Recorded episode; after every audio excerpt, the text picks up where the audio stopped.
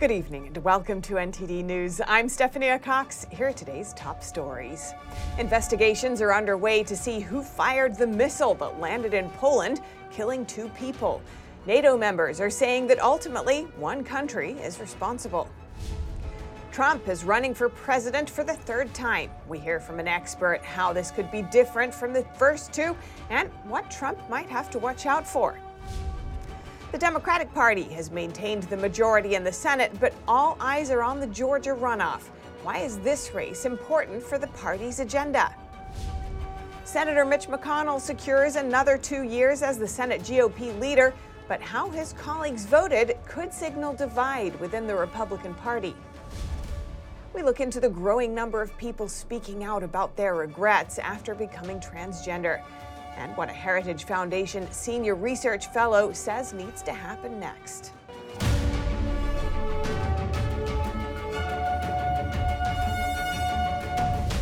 Many are wondering what NATO will do after a missile landed in Poland, killing two people. It doesn't look like a direct attack from Russia, but NATO leaders say ultimately Russia is responsible. And Jason Perry has that story. NATO Secretary Jens Stoltenberg addressed the missile that landed in Poland, killing two people. But let me be clear this is not Ukraine's fault. Russia bears ultimate responsibility as it continues its illegal war against Ukraine. The missile landed in a village in eastern Poland, about three and a half miles from the Ukrainian border. Some of the residents shared their thoughts. Yes, we have fear. It is not a pleasant thing that has happened here. Something has hit here. We don't know what yet because there is nothing confirmed yet, and two persons were killed. He was a very helpful man. He had a plot of land left by his mother in law and took care of the garden. He was here recently and picked all the vegetables. The president of Poland shared the country's findings so far. There are absolutely no indications that it was a direct attack on Poland. We have no evidence that the rocket might have been launched by Russians. In all likelihood, it was launched by the Ukrainian air defense system to protect the Ukrainian territory. Kremlin spokesman Dmitry Peskov said Russia doesn't have any relation with the missile incident in Poland. Meanwhile, Ukrainian President Zelensky has denied that it was a Ukrainian missile. U.S. Secretary of Defense Lloyd Austin also shared the latest on the investigations to see who fired the missile. We have full confidence in Poland's ability to uh, to conduct this investigation in a proper way, uh, and until that's complete, again, I think it's it's uh, it'd be premature for anybody to jump to, to conclusions. But could the results of the investigation lead to a war with Russia? The director of the Europe program at the Center for Strategic and International Studies said this. My expectation is that this doesn't necessarily I doubt this will trigger Article 5 and that NATO will uh, uniformly agree to sort of go ahead to uh, launch an attack against Russia. I don't think that will happen. I don't think this is going to precipitate World War III. He added that he thinks this will lead to more support for Ukraine in the conflict. And U.S. Representative John Garamendi of the House Armed Services Committee announced today that they are going to send more air defense systems into Ukraine. Jason Perry, NTD News. And the White House is asking Congress for nearly $38 billion more for Ukrainian related aid, including 13 billion for direct budgetary support for the Ukraine government. The request was made today via a letter to House Speaker Nancy Pelosi. Congress has already approved nearly $66 billion in total aid for Ukraine since March. The packages have included funding for arms, food, and resettlement. The bulk of the new request is for defense aid including equipment and training. And former President Trump is running again. He announced his third White House bid last night. A lot has changed since he ran the first time. We hear from an expert about what this campaign might look like. America's comeback starts right now. During his speech, the former president highlighted how, in his opinion, things have gotten worse since President Biden took over the role. Two years ago, when I left office, the United States stood ready for its golden age. Trump criticized the crisis at the southern border, record high inflation, and violent crime rates. All issues he says he'll tackle. He also promised to be tough when it comes to dealing with China and touted the trade war he fought against the country. We spoke with Nicholas Giordano, a professor of political science who says Republicans have broken up in three different groups, which Trump has to address during the primary. You have the Republicans that are establishment never Trumpers and they despise the former president.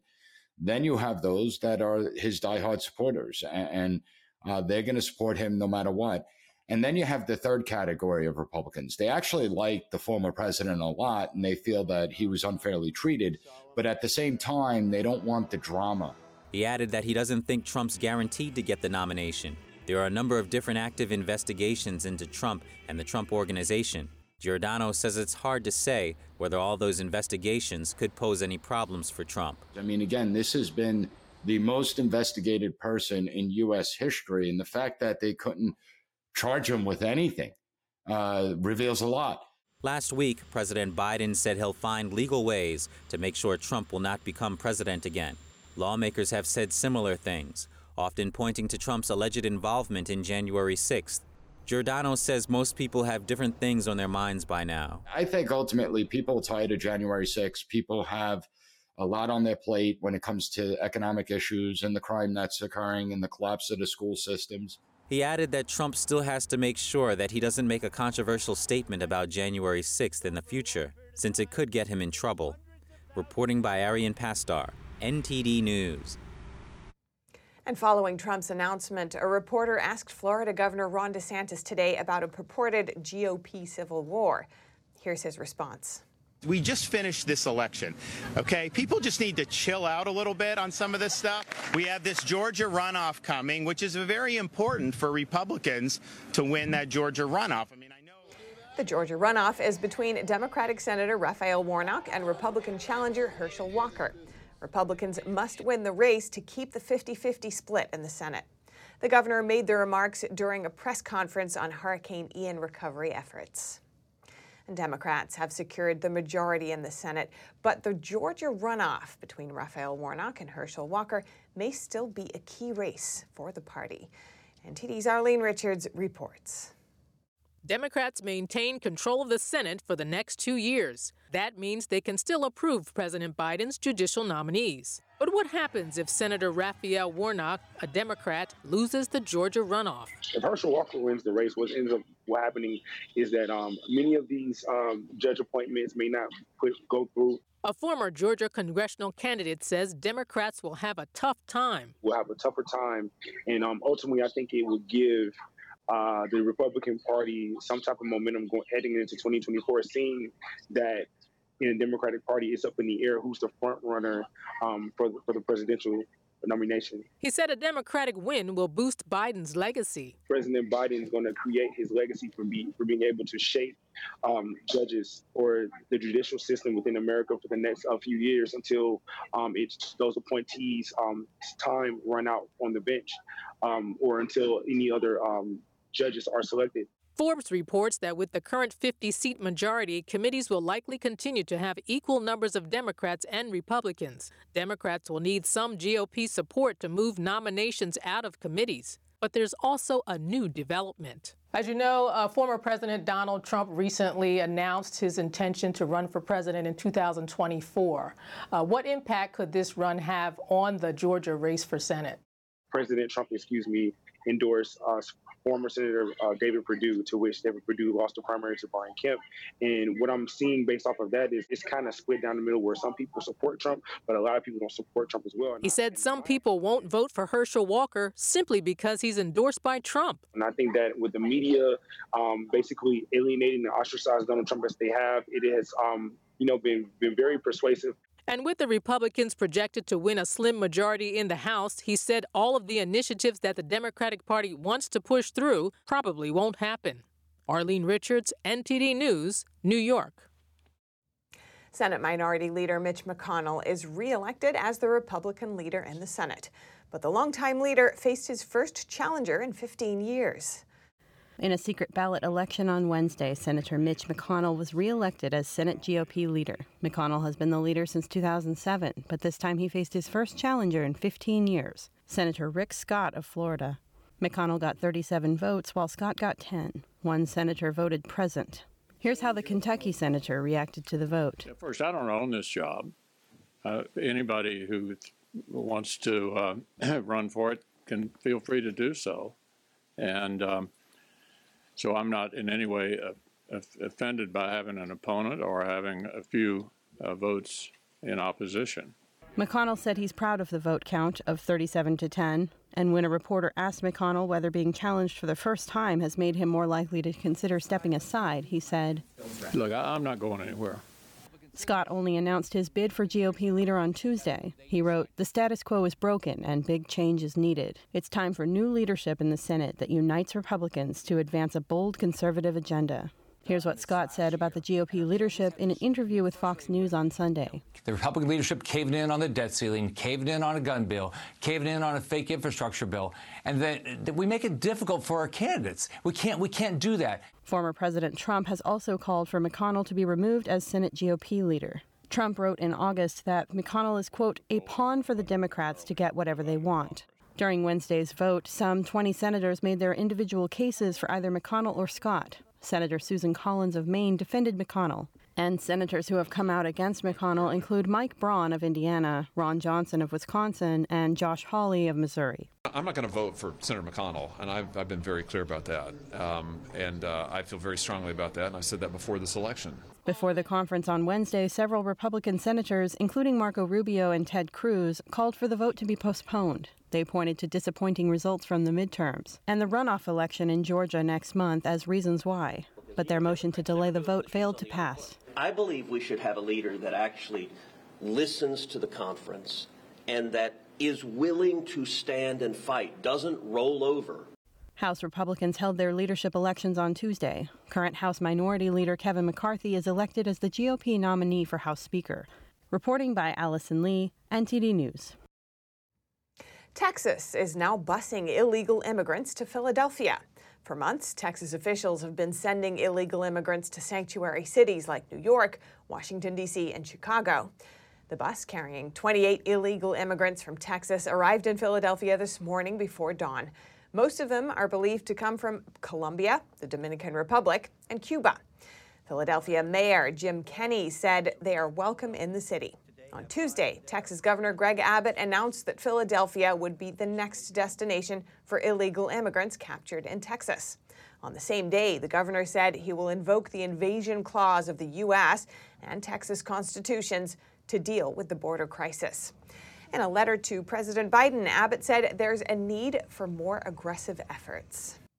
And turning now to transgenderism. While the number of teens in the U.S. turning to gender transition surgery or drugs grows, there's also now a growing number of people who've waded those waters and come out on the other side with regrets. Some are taking their stories to social media. An influencer called Adea this week published a video on TikTok, and we'll show some of that now. Do I regret it? Short answer is yes. Why do I regret it? Well, because I will never be able to live a normal life. Adea needs daily upkeep to avoid a potentially life threatening infection after undergoing transgender surgery. And those who use puberty blockers and hormones can experience side effects ranging from stunted growth to dangerously low bone density, blood clots, diabetes, and even infertility. And those are just some of the known side effects. Long term effects are, in many cases, still unknown. Earlier today, I spoke with Jay Richards, Senior Research Fellow at the Heritage Foundation, for his perspective. Jay Richards, welcome to our show. Thanks so much for joining us. It's great to be with you. Now, a growing number of people who've received cross sex hormones or surgeries and are speaking out publicly saying that they regret their decision. What do you make of this phenomenon? Well, I think what we're seeing is the bitter fruits of a social contagion in which kids pick up this idea that they might be the opposite sex, either from social media or unfortunately from their schools. And so we have this massive increase of young kids, minors, um, convinced of this idea. And so they start so called gender affirming care, as you said, with cross sex hormones, sometimes puberty blockers, and then surgery only to realize later it was a terrible mistake. And so this is a, a, growing group of young people called detransitioners, and some of them are amazingly articulate. And honestly, I think um, many of us that have followed this for years thought this is probably where this is going to end up, and I think that's just the moment where we are in this debate. Detransitioners talk about the complications that they've faced, including irreversible changes to their bodies. Many say that they weren't properly informed about the risks or other issues, such as fertil- infertility. So, who's to blame here, do you think? Well, I would say, look, sometimes doctors, I think, for the most part, that are engaged in this actually think they're doing the right thing. Nevertheless, they have the professional and moral responsibility to actually assess the evidence. Anyone with basic statistics could look at the lack of evidence for the benefits of this treatment. They could look at what the UK has just done in reversing course. And so, honestly, I think ultimately it's going to be the doctors and the pediatric gender clinics that are on the front lines that we expect to look at the science that are not doing that, that are going to ultimately be held responsible. What effect do you think detransitioners talking about their struggles on social media could have on the youth? I honestly think that this will be the deciding factor. I mean, it's actually it's really sad that those of us following this from a policy perspective needed victims actually to be able to talk about this, but it was really sort of abstract until you have actual people, actually boys and girls, young men and young women with names and faces and stories talking about this. They've been already very important in hearings uh, in, in state venues that are considering these things, and they play a major role in social media because, for good or ill, uh, it's the social media platforms where most kids initially get these ideas. And so I'm hopeful uh, that social media can also be the source where many of them first hear the other side and the long-term effects of certain cross-sex procedures are still unknown. For example, some studies suggest that puberty blockers are not reversible. And more broadly speaking, it's still unclear based on the current research if these procedures are actually beneficial for patients. Yet, this affirmative approach to gender dysphoria seems to be the most widely accepted, while other methods are shunned and considered politically incorrect. What's your take yeah. on that? Yeah, that's exactly what's happening. I mean, this is so called gender affirming care. What gender affirming care means is not affirming the child as he or she is or affirming their body and helping them to adapt to their sex body. It's affirming a distorted internal gender identity and then transforming and uh, surgically sculpting their body to conform to that. So we're dealing, unfortunately, with euphemisms. We already know the kids that have gender dysphoria uh, before puberty, if allowed to go through puberty and just just carefully counseled and and um, tended along the way, the vast majority of them actually grow out of this. Puberty is, in sense, a, a sort of cure for gender dysphoria for many people. But if they're fast tracked, if they're put on this transition, starting with social transitioning and, and ending in surgery, they're very likely to go all the way through with it and then have to suffer from the permanent regret later when they realize it was a mistake. So, considering the cultural and legal thrust towards affirming transgenderism, what do you think should be done to properly inform people of the realities of transitioning? Well, I think honestly, the first thing that should be done is there should be full disclosure. I mean, right now, there's a lot of rose colored glasses. Kids learn about this from social media influencers and then pediatric gender clinics. So many of them are ideologically committed to this rather than being committed to looking at the details of the situation. And so I honestly think what we need to have happen before we think about legislation banning these things, we need to be having hearings. States should be having hearings. Uh, the federal government should be having hearings over this treatment and actually hear the testimony of these detransitioners. I think that's honestly the most important thing that could happen happen in the near term. All right, Jay Richards, Senior Research Fellow at the Heritage Foundation, thank you so much for your time. My pleasure. And if you have any news tips or feedback for our show, you can email us at eveningnews at ntd.com. Coming up in Los Angeles, 25 sheriff deputy recruits were injured during a formation run. The vehicle that plowed into them was driving on the wrong side of the road. And in Virginia, a witness to the deadly campus shooting spree says the victims weren't randomly chosen as police search for a motive. That and more coming up.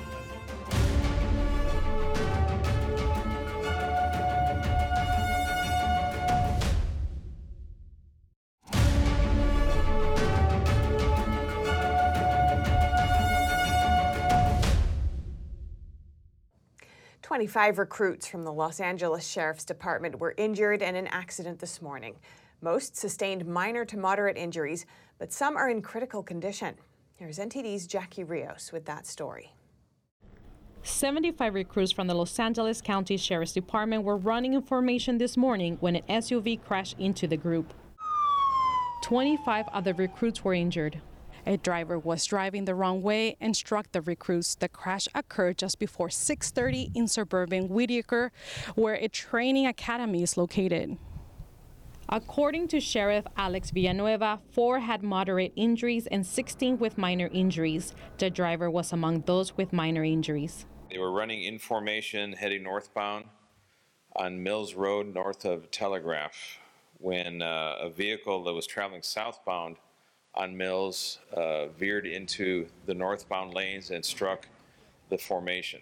The car with severe front end damage straddled a toppled pole on a sidewalk. Authorities say the SUV struck a light pole, which saved the recruits' lives. The street is in a 25 miles per hour speed limit area. A large gathering of firefighters and ambulances responded to the scene, as well as numerous individuals nearby in uniform workout clothes. The driver was identified as a 22 year old Hispanic man from suburban Diamond Bar, but his name was not revealed. The driver was transported to local hospital. They were negative on a field sobriety test and uh, blew a 0.0 on the breathalyzer. So the cause of the accident, motive, anything is unknown at this time. NTD spoke to local residents and they said accidents are common in the area. Usually on their cell phones. It doesn't have to be necessarily speeding, but on their cell phones, not paying attention. I don't know, what do you say to a tragedy like this? I mean, a lot of these young boys are going to be affected, their lives affected. The Sheriff's Department says the injuries range from head trauma and broken bones to loss of limbs. At least one recruit is on a ventilator. Authorities said the California Highway Patrol is handling the traffic portion of the investigation. The driver was cooperating with investigators. All possibilities, ranging from an intentional act to impaired driving, will be investigated. Jackie Rios, NTD News, Los Angeles. Next, an update on the recent shooting at the University of Virginia. A witness says the shooter specifically targeted the three dead victims, who were all on the football team. The suspect appeared in court this morning by video, but didn't enter a plea. A judge appointed him a public defender and ordered him to be held without bail. The student and former member of the football team was charged with three counts of second degree murder. The university today canceled their football game against Coastal Carolina, which was scheduled for Saturday. And now over to sports news. Here's NTD's Dave Martin with today's top stories. Thank you, Steph. Kyrie Irving's indefinite suspension has now reached seven games, and other players are starting to speak out. Irving was suspended for a minimum of five games back on November 3rd after posting a social media link to a film called Hebrews to Negroes Wake Up Black America. Brooklyn Nets owner Joe Tsai told the New York Post over the weekend that Kyrie Irving still had some work to do, which elicited a response from Celtics All-Star forward Jaylen Brown. Brown responded on Twitter saying, quote, this response is alarming for multiple reasons. Brown then had this to say regarding Tsai, who's a co-owner of Chinese tech company Alibaba. Our society has more work to do, including Joe Tsai. And it's 2022. Um, it takes 10 minutes of time to see who, you know, these business owners, corporations, etc., who they're associated with, who they're doing business with, and who they're affiliated with. ESPN previously reported that Alibaba under Tsai's leadership partners with companies blacklisted by the U.S. government that support a quote, campaign of repression, mass arbitrary detention, and high tech surveillance. This through state of the art racial profiling. And in baseball news, Phillies two time MVP Bryce Harper will undergo surgery on the damaged UCL in his right elbow next week. The team isn't sure, though, whether their all star outfielder will require Tommy John surgery, so a timetable for his return is still unclear. And for your sports viewing tonight, 10 NBA games are on the schedule, including one with Jaylen Brown and the first place Celtics taking on the Hawks in Atlanta. And finally, for you hockey fans, a triple header tonight in the NHL featuring the Edmonton Oilers and leading scorer Connor McDavid facing the LA Kings. And that's a wrap for sports. Back to you, Steph. Thanks, Dave. And that's all for today's news. Thanks for tuning in. I'm Stephanie Cox. Good night.